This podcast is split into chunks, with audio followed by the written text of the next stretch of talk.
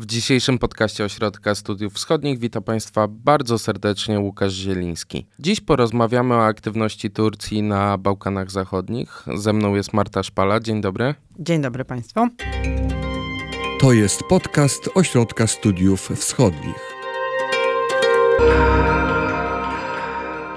Bałkany to jeden ze strategicznych kierunków aktywności politycznej Turcji, ale nie tylko, bo również militarnej, a także gospodarczej i kulturowej. Region jest silnie zakorzeniony w tamtejszej pamięci historycznej. Marta, może zacznijmy od tego, dlaczego i skąd ta aktywność Turcji na Bałkanach? Ta aktywność turecka na kierunku bałkańskim, która dotyczy przede wszystkim państw tak zwanych Bałkanów Zachodnich, czyli tych sześciu państw w regionu, które nie należą e, do Unii Europejskiej. To jest Bośnia i Hercegowina, Albania, Kosowo, Macedonia Północna, Czarnogóra i Serbia. Wynika przede wszystkim, znaczy jest taka polityka oparta na sentymentach związanych e, z pamięcią o mm, Imperium Otomańskim, które przez pięć wieków rządziło, czy, czy było główną siłą polityczną, która była obecna na Bałkanach. I do tej tradycji ta polityka się e, przede wszystkim odwołuje. To znaczy tutaj oczywiście różne narody bałkańskie mają do tej, e, do, do, do tej pamięci o y, tureckiej obecności na Bałkanach różny stosunek. Niektórzy, tak jak Serbowie, mówią o tureckiej okupacji, tych takich ciemnych wiekach, które spowodowały właśnie utratę niepodległości, utratę samodzielności politycznej y, Serbii. Tutaj mamy bitwę na Kosowym Polu, taki centralny mm, element serbskiej tożsamości, która w takiej narracji serbskiej została przegrana i w tym momencie właśnie Serbowie utracili. Jakby w innych państwach, gdzie jest przede wszystkim zamieszkałych przez y, znaczącą y, ludność muzułmańską, no te, te, ta pamięć o, o, o, o imperium jest zdecydowanie bardziej przychylna, aczkolwiek tutaj też są pewnego rodzaju problemy, ponieważ no też musimy pamiętać, że główny bohater narodowy y, Albanii, Skandenberg, jednak walczył z Turkami, więc to też nie jest tak, że ta pamięć nawet wśród tych narodów, które łączy z Turcją mm, religia, ona jest zawsze tak, e, taka pozy tak pozytywna. I faktycznie ta polityka turecka właśnie opiera się z jednej strony na tym, że same narody bałkańskie, jakby ta turecka obecność wciąż jest widoczna w architekturze tam, tamtego regionu, gdzie Turcja była po prostu ważnym graczem, graczem w regionie, ale one też ze strony tureckiej są oparte na, na takich sentymentach, bo też musimy pamiętać, że gdy Imperium Otomańskie wycofywało wydostało się z Bałkanów, to jednak bardzo dużo ludzi uciekło do Turcji z tego regionu. I to też była taka migracja, która niekoniecznie była związana z wyznawaną religią, ale raczej z pozycją tych osób w, w społeczeństwie, w społeczeństwie Imperium Otomańskiego. To byli urzędnicy, urzędnicy imperium, burżuazja.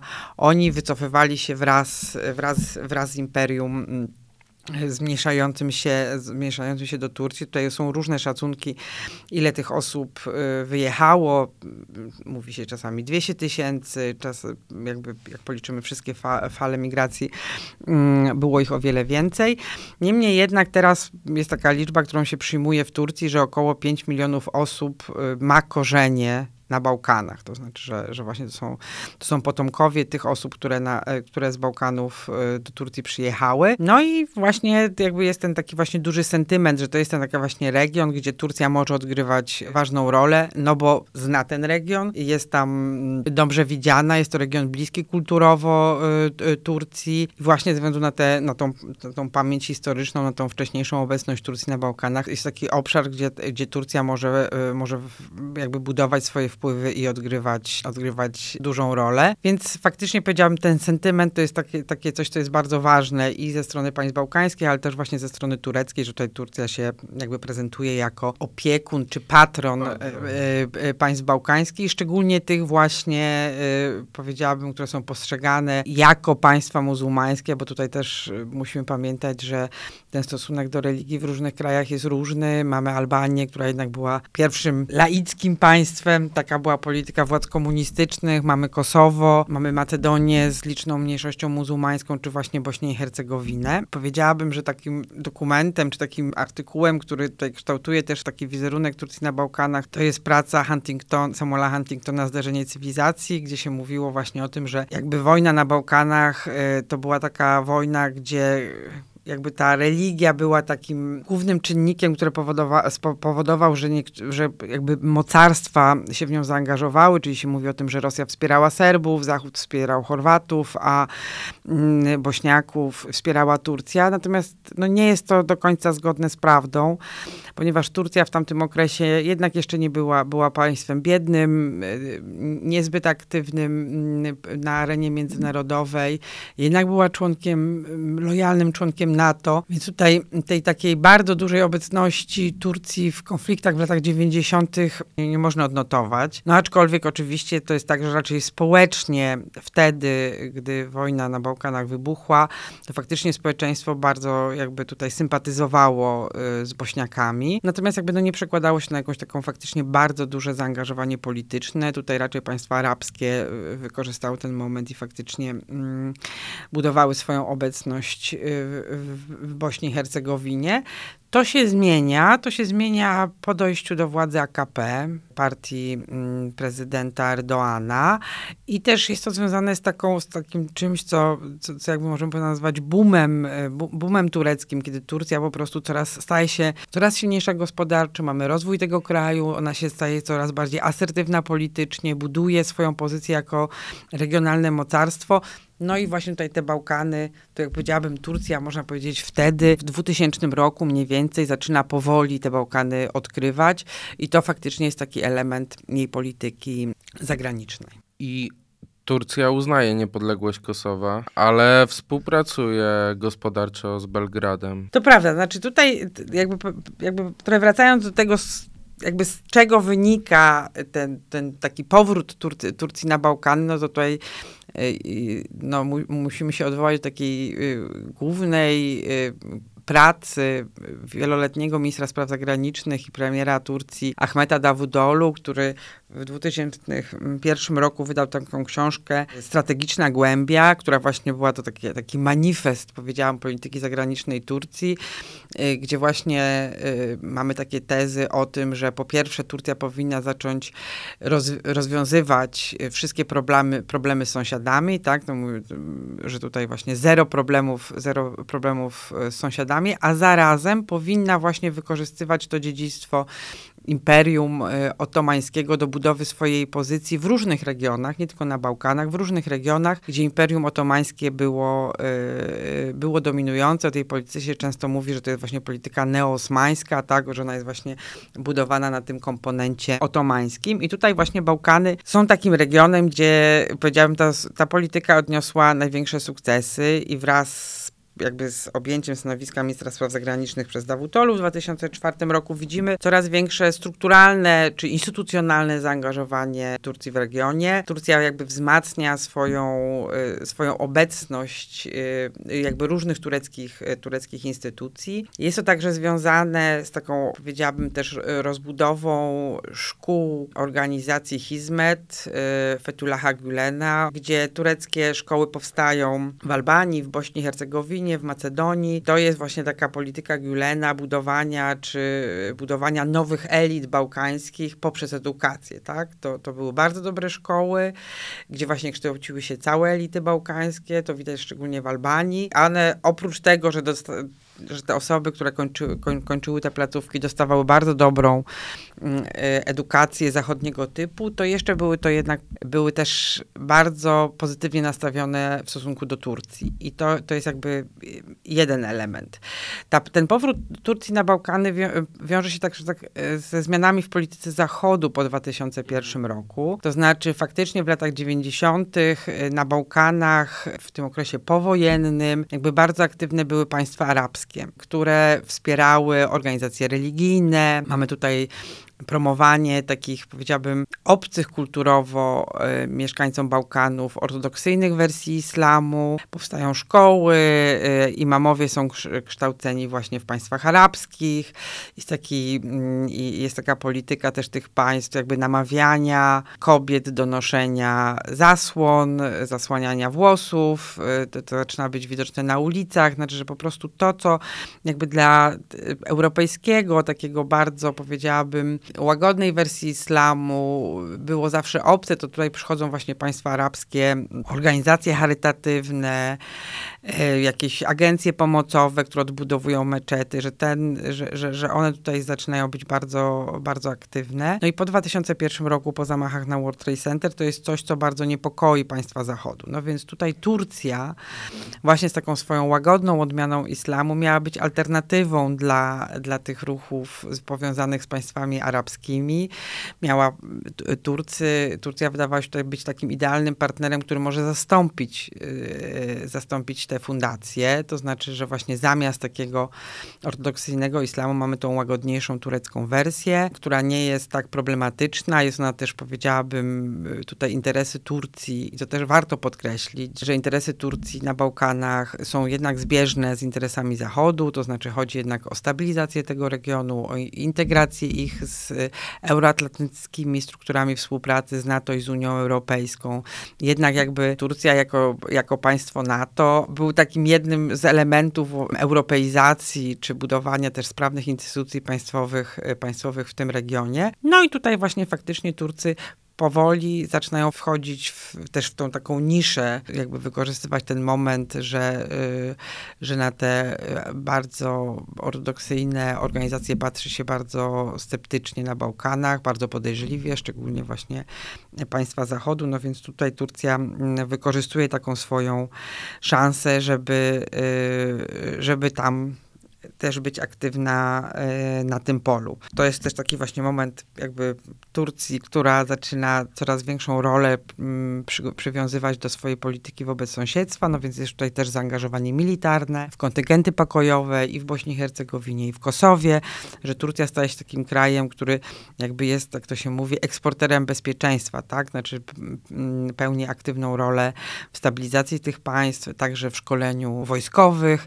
No więc właśnie tutaj powiedziałabym, Zachód trochę też ceduje pewne, pewne, pewne zadania, zadania na Turcję, że Turcja tutaj ma też po prostu odgrywać bardzo ważną rolę, jeśli chodzi o takiego stabilizatora. Za tym też idzie już w kolejnych latach, powiedziałabym, to są takie lata 2008 i, i później właśnie też y, takie zaangażowanie Turcji ekonomiczne, bo na początku to właśnie mówi, możemy mówić o zaangażowaniu militarnym, e, budowaniu właśnie tego instrumentarium z zakresu soft power, a później to też jest coraz bardziej zainteresowanie ekonomiczne. Turcja, która jeszcze te, teraz jakby jak patrzymy na te problemy gospodarcze, które ma Turcja, no to jakby zapominamy o tym, że Turcja była jednym z takich krajów wschodzących, dynamicznie się rozwijających i szukający, szukający nowych y, kierunków ekspansji. I właśnie Bałkany to też był taki region, gdzie Turcja bardzo aktywnie wchodziła. Jak te relacje Turcji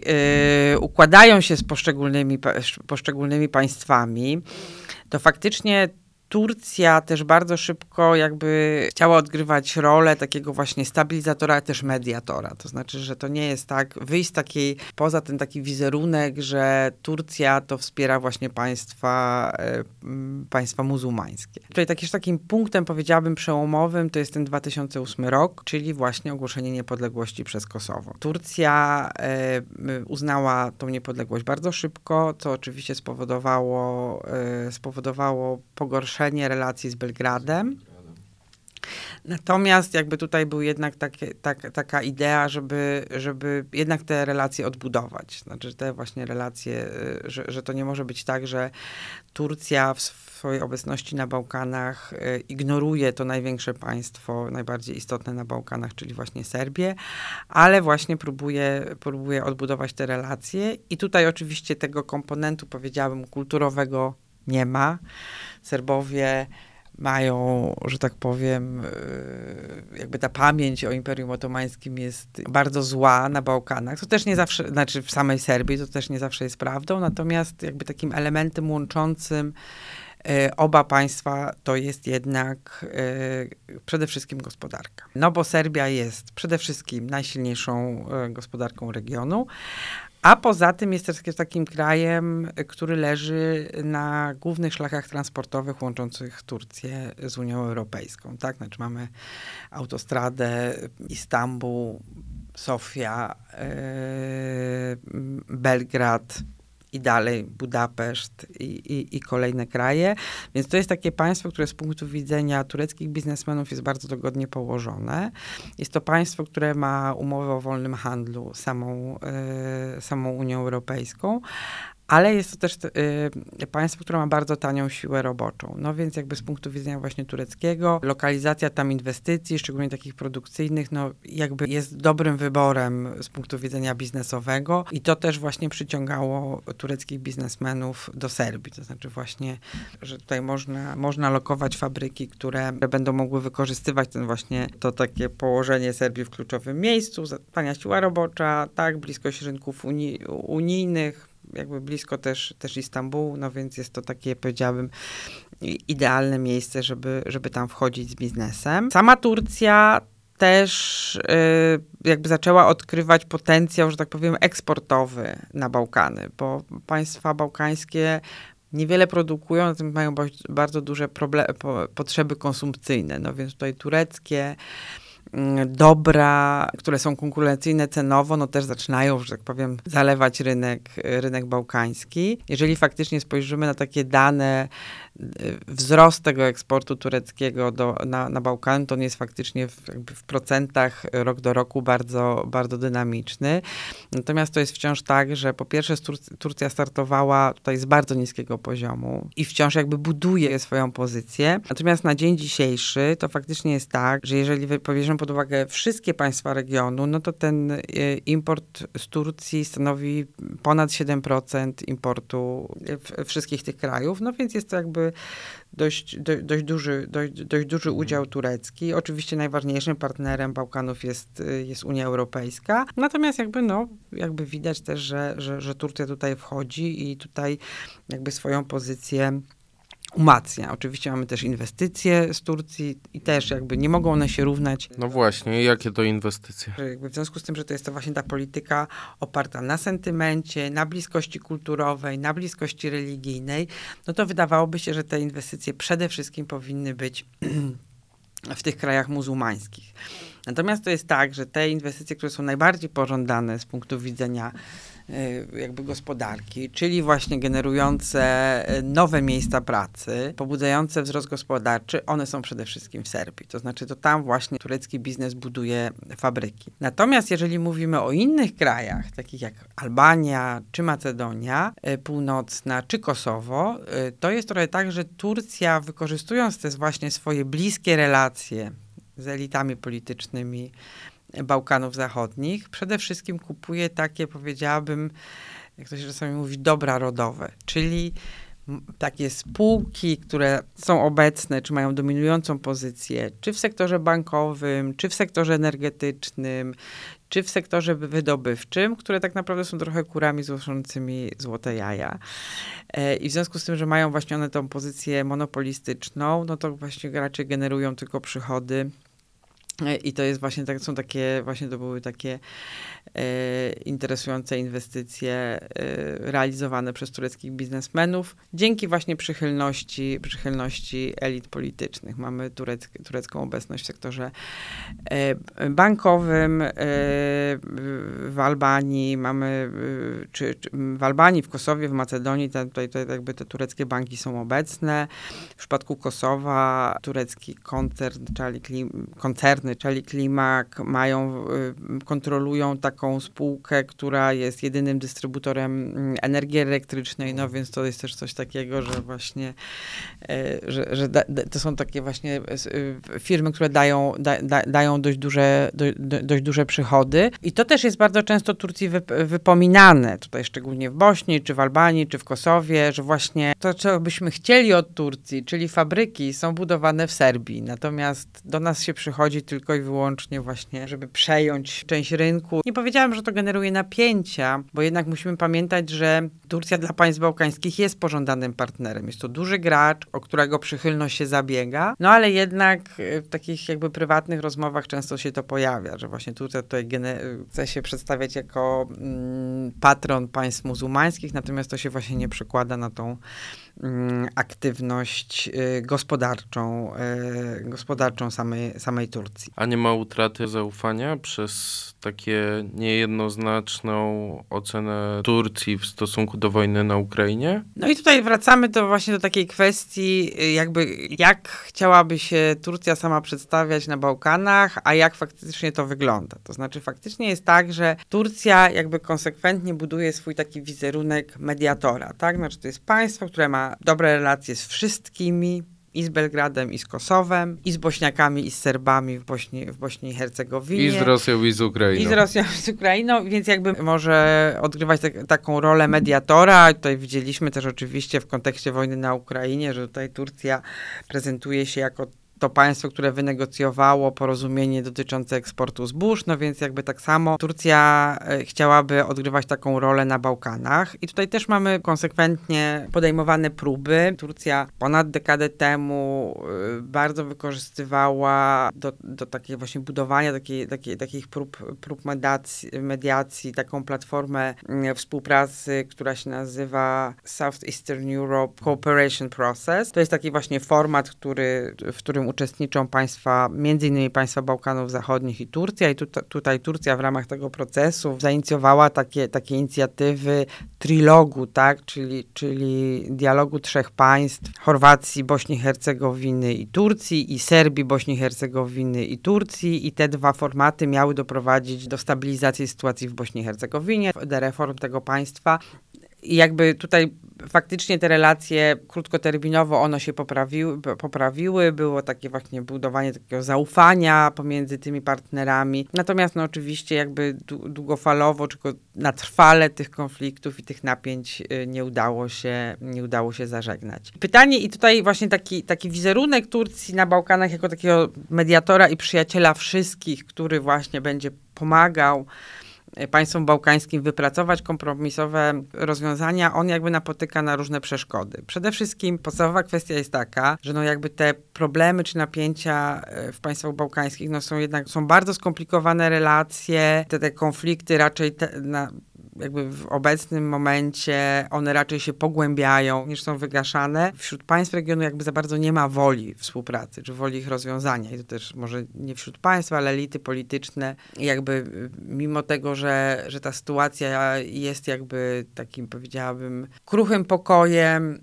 czy kruchą stabilnością, to oni się doskonale w takiej sytuacji, w sytuacji odnajdują. No więc y, taka Turcja, która, która jakby chciałaby tutaj mieć, utrzymywać relacje y, z, z, wszystkimi państwami, jest to, taki, jest, jest to przede wszystkim po prostu bardzo trudne. To znaczy zawsze jest tak, że jeżeli prezydent Erdogan przyjeżdża do Serbii, no to jednak budzi to nieufność w innych państwach, tak? Czy w Bośni i Hercegowinie, czy w Kosowie, że tutaj właśnie jest trochę takie pytanie takie dążenie do tego, że jednak trzeba się opowiedzieć po jakiej stronie, że tutaj jakby elity państw bałkańskich jakby nie wierzą w to, że można zachować neutralność i być jakby takim neutralnym graczem, że to jednak zawsze trzeba z kimś y, y, budować te sojusze. I to jest jedna sprawa. Druga sprawa to jest faktycznie te bardzo ścisłe y, powiązania gospodarcze z Serbią. Też powodują, że inne państwa trochę patrzą na to z zazdrością, trochę jest to, mm, uznają to za dowód takiej sprzeczności właśnie z takimi deklarowanymi celami, czyli tureckiej polityki, czyli jednak właśnie takiego wspierania tych tak bliskich kulturowo, yy, kulturowo państw. W Bośni się czasami żartuje, że nam budują meczety, a im fabryki. No i to też jakby budzi, budzi jakby taką nieufność wobec tego, tego zaangażowania tureckiego. Trzecia kwestia to jest oczywiście, powiedziałabym, takie takie generalnie pogorszenie relacji Turcji z Zachodem. To znaczy jednak wszystkie te państwa przede wszystkim dążą do e, członkostwa, przynajmniej deklaratywnie, do członkostwa w Unii Europejskiej. Część z nich jest e, członkami NATO. No i ten, e, że tak powiem, te napięcia pomiędzy Ankarą a Waszyngtonem czy poszczególnymi państwami Unii Europejskiej, takim państwem, które też jest ważnym graczem na Bałkanach, czyli Grecją, no one powodują, że Turcja staje się takim bardzo też jakby trochę problematycznym partnerem. Turcja e, oficjalnie e, jednak wspiera stabilizację Bałkanów i tutaj możemy powiedzieć, powiedzieć, że mimo, że oczywiście jej celem jest budowa wpływów na Bałkanach, to, to jakby chciałaby mieć stabilny region w sąsiedztwie. To znaczy tutaj powiedziałam, Turcja, tu, Turcja sąsiaduje z niewieloma stabilnymi regionami w obecnym momencie, więc tutaj ta stabilność turecka poprzez właśnie integrację regionu z Unią i, i NATO jest jednak dla Ankary ważna. Niemniej jednak y, właśnie w związku z tym, że raczej ostatnimi czasy widzimy więcej tarć na linii Zachód-Turcja, no to też jakby powoduje takie trochę, powiedziałabym, taki, takie zmniejszone zaufanie do, do, do samej Turcji i takie pytanie, czy, czy te właśnie bliskie więzi z Turcją koniecznie są dobrze wiedziane na Zachodzie.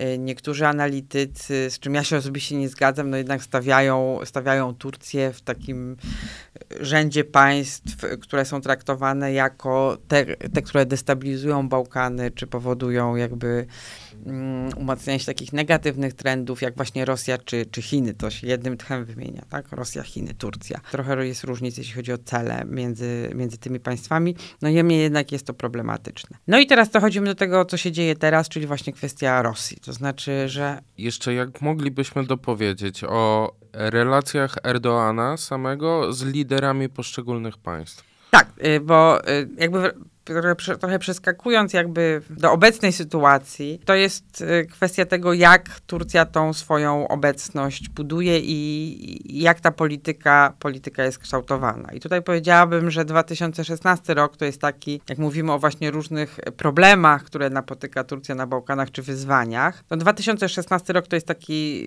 rok, który, który jakby był pewnego rodzaju punktem zwrotnym. To znaczy z jednej strony stanowiska premiera y, odchodzi Ahmed Davutolu, a jednak to był taki polityk, powiedziałabym, dla mnie przedstawiciel takiej starej elity y, tureckiej, czy, czy jakby starego myślenia o Turcji, że Turcja jest silna swoimi instytucjami, czyli że ta pozycja Turcji na, na Bałkanach była budowana przez instytucje. Mamy tutaj Dinayet, czyli y, turecki Urząd do Spraw Religii, który właśnie jakby buduje swoją obecność na Bałkanach e, poprzez e, właśnie szkolenie imamów, wspieranie, wspieranie meczetów. Mamy agencję pomocową TIKA. Tutaj nie ma oficjalnych danych, y, ile tej pomocy TIKA przekazuje na same Bałkany.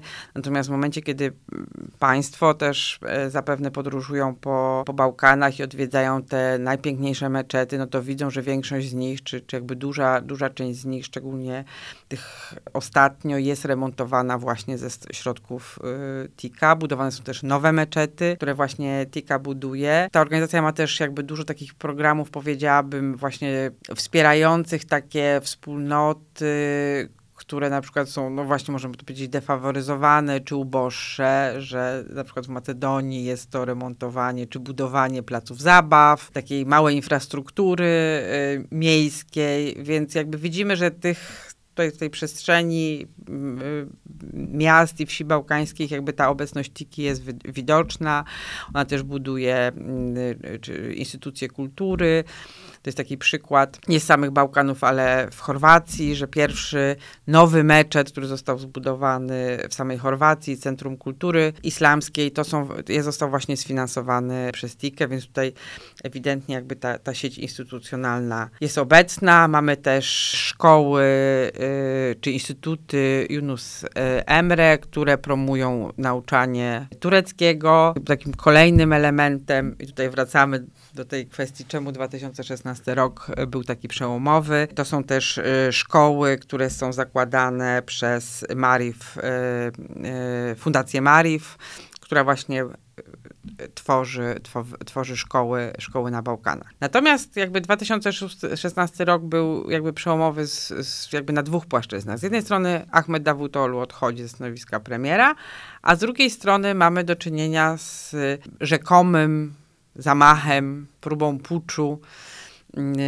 w Turcji, o który został oskarżony Rügulena. I to jest takie, to już jakby to raczej taki element wewnętrznej polityki tureckiej, czyli to jest starcie Erdoana ze swoim byłym sojusznikiem e, Fethullahem Gülenem. No i tutaj właśnie z jednej strony to jest tak, że to też rzutuje bardzo na relacje z państwami bałkańskimi, bo tak jak powiedziałam, te elity socjalizowane, y, że tak powiem, zostały wyedukowane właśnie przez ruch Gülena i ten ruch, te wpływy ruchu Gülena na Bałkanach były bardzo duże. Erdoğan domaga się od państw bałkańskich y, wydalenia wszystkich osób powiązanych z tym ruchem, co jest bardzo problematyczne y, dla, dla elit rządzących, no bo to oznacza bardzo często, że trzeba, trzeba byłoby wydalić ich własnych nauczycieli albo nauczycieli, którzy uczą y, ich dzieci. No więc jest, jest to taki moment jakby bardzo dużych napięć w stosunkach turecko-bałkańskich. Często się mówi, że ta turecka polityka z takiej właśnie bardzo takiej polityki państwowej opartej na instytucjach zaczęła być taką single issue policy, czyli właśnie skupiona przede wszystkim na właśnie ściganiu tych gulenistów y, w państwach bałkańskich. No i to jakby też powoduje bardzo duże perturbacje w tych relacjach, ponieważ właśnie nie chce się wydawać, nie chce się wydawać tych nauczycieli. Niektóre państwa właśnie y, jakby odmawiają, nie, niektórzy politycy się na to zgadzają. W Kosowie mieliśmy do czynienia z takim rajdem, gdzie serbskie, tureckie służby zatrzymały kilka osób przy przyzwoleniu ówczesnego prezydenta Hashima Tachiego.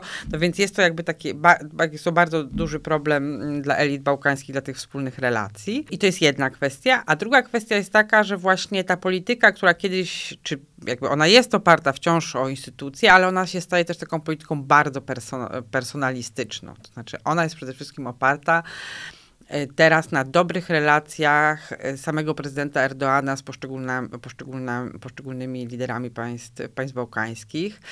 E, te relacje, jakby powiedziałabym, można powiedzieć, że one są wielowymiarowe. To szczególnie widać, jeśli chodzi o lidera największej partii bośniackiej, Bakira Izetbegowicza, bo one nie dotyczą tylko i wyłącznie jakby spraw politycznych, ale też na przykład to są relacje osobiste. Ci politycy nawzajem się zapraszają na śluby swoich dzieci. Y, więc to jest tak, że, że, że jakby te relacje są bardzo bliskie także rodzinnie i właśnie tak jakby tak, tak, tak Erdoğan buduje też swoją pozycję w regionie. E, w przypadku Bośni to też jest na przykład takie wzajemne, e, wzajemne wspieranie się w kampaniach wyborczych. Erdoğan, jedyny wiec wyborczy w poprzednich wyborach właśnie zorganizował w Bośni i Hercegowinie, bo państwa unijne nie chciały się na to zgodzić.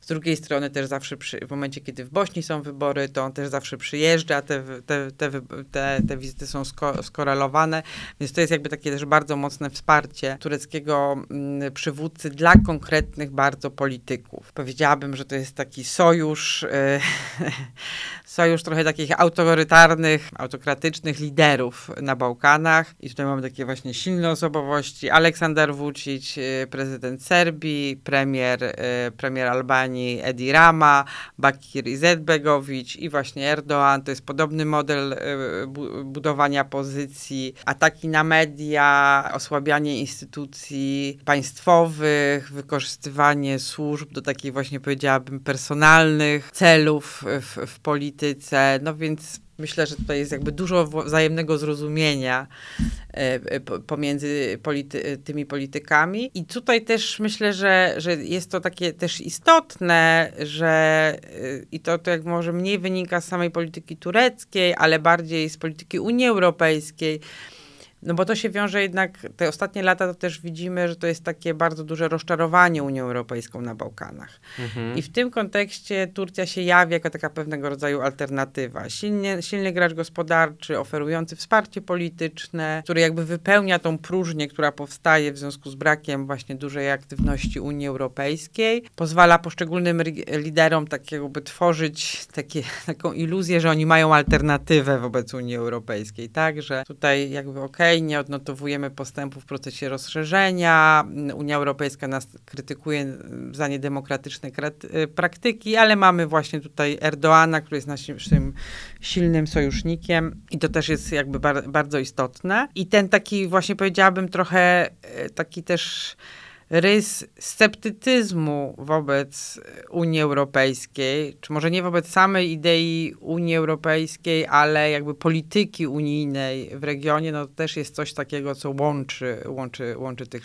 łączy tych liderów. Można powiedzieć, że to jest taki trochę salon odrzuconych, którzy współpracują w związku z tym, że Unia Europejska tutaj nie chce ich przyjąć do swojego grona. To też jest istotne. Tutaj wchodzi jakby trochę taki kolejny problem, o którym, o który też spytałeś, czyli właśnie ta kwestia Rosji. I to też jest jakby problem i wyzwanie dla relacji tureckich w regionie, no bo e, Turcja jednak opowiada się jednak raczej, znaczy tutaj możemy powiedzieć, że to jest jakby Turcja, że to jest polityka neutralna wobec konfliktu. Natomiast też region bardzo jasno się podzielił w tej kwestii. Mamy z jednej strony Serbię, która nie przyłączyła się do unijnych sankcji, a z drugiej strony mamy, powiedziałabym, tych tradycyjnych sojuszników Turcji, Albanię, Kosowo, Macedonię, Bośnię i Hercegowinę, czy Bośniaków w Bośni i Hercegowinie, którzy bardzo mocno opowiadają się po stronie Zachodu. Przyłączają się do sankcji, krytykują y, Rosję za jej, za jej politykę. Powiedziałabym, że dla państw bałkańskich ta wojna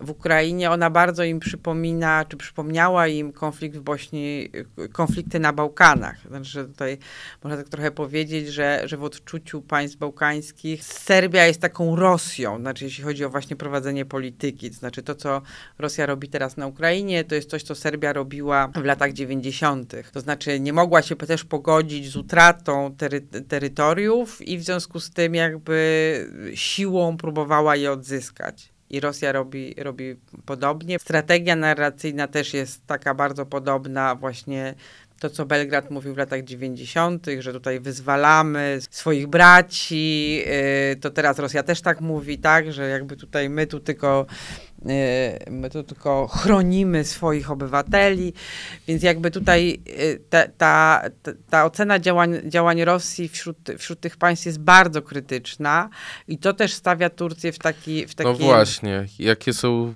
perspektywy, bo Turcji chyba będzie coraz trudniej utrzymywać dobre relacje ze wszystkimi. W związku z tym, że jakby tutaj tej aktywności unijnej na Bałkanach jest coraz, coraz mniej, czy ona jest coraz mniej skuteczna. Unia też jest, staje się takim trochę mm, coraz mniej wiarygodnym partnerem dla państw bałkańskich, no ta, ta rola Tur Turcji rośnie. To znaczy, że żadne, żaden z przywódców państw bałkańskich nie może mimo wszystko sobie pozwolić na jakieś otwartą konfrontację z Turcją. To znaczy Turcja jest jakby jednym z takich i, i, już taką pozycję sobie wypracowała, jednym z ważnych elementów stabilności regionalnej, jednym z takich ważnych graczy, graczy regionalnych, więc myślę, że to się nie zmieni. Oczywiście pytanie jest, jak z jednej strony właśnie Turcja sobie rozwiąże, znaczy rozwiąże ten problem, jak jak, jak się będzie y, wojna na Ukrainie dalej toczyła, jak ta polityka, jak będą też wyglądały relacje Turcji z Zachodem, bo, bo jednak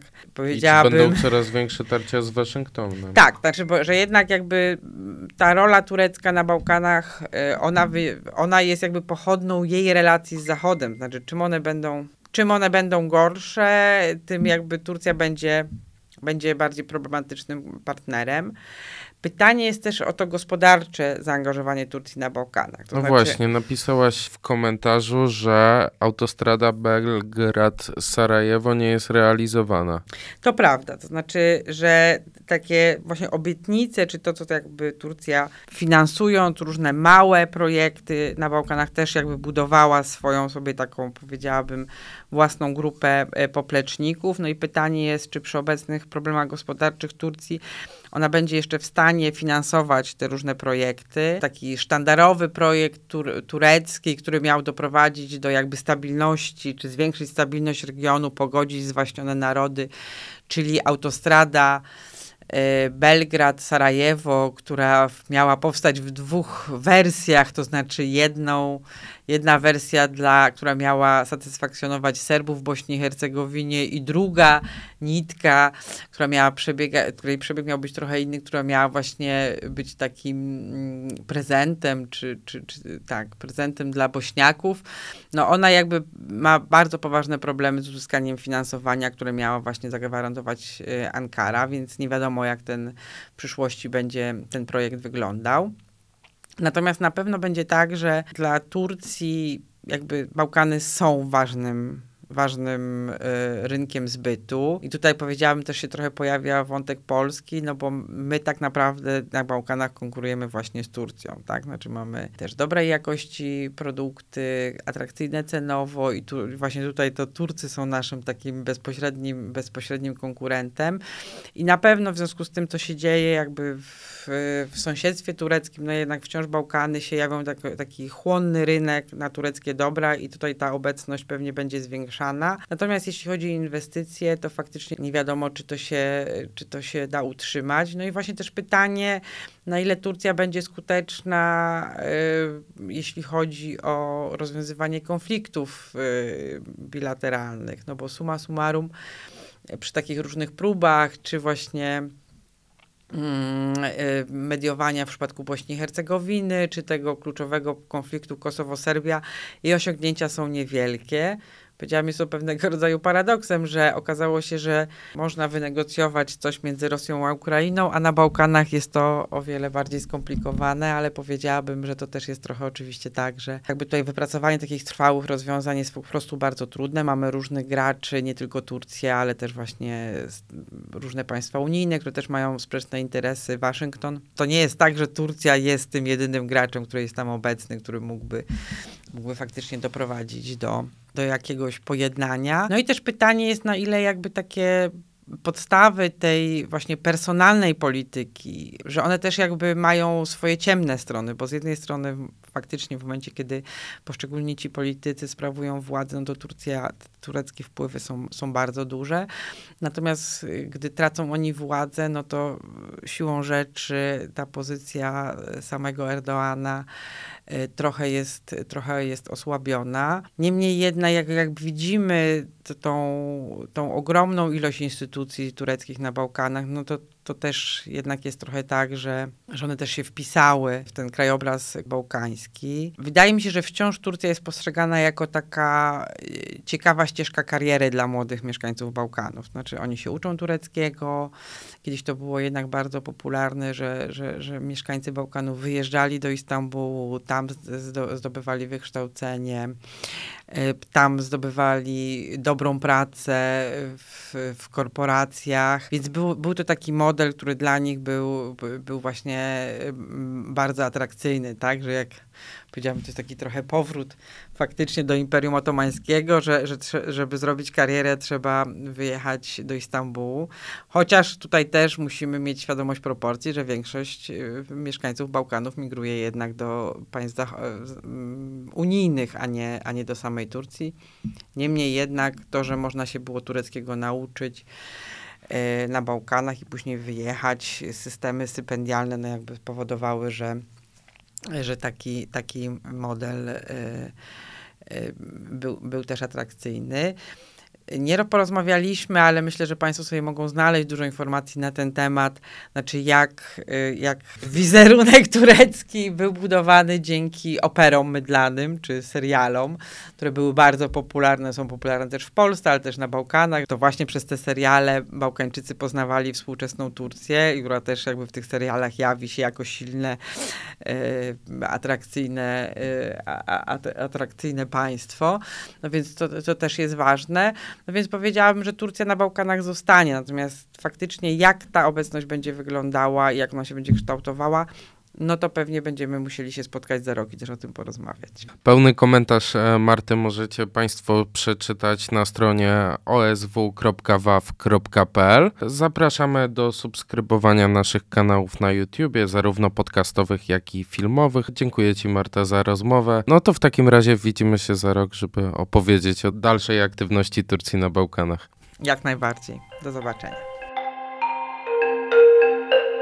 Wysłuchali Państwo podcastu Ośrodka Studiów Wschodnich. Więcej nagrań można znaleźć na stronie www.osw.waw.pl.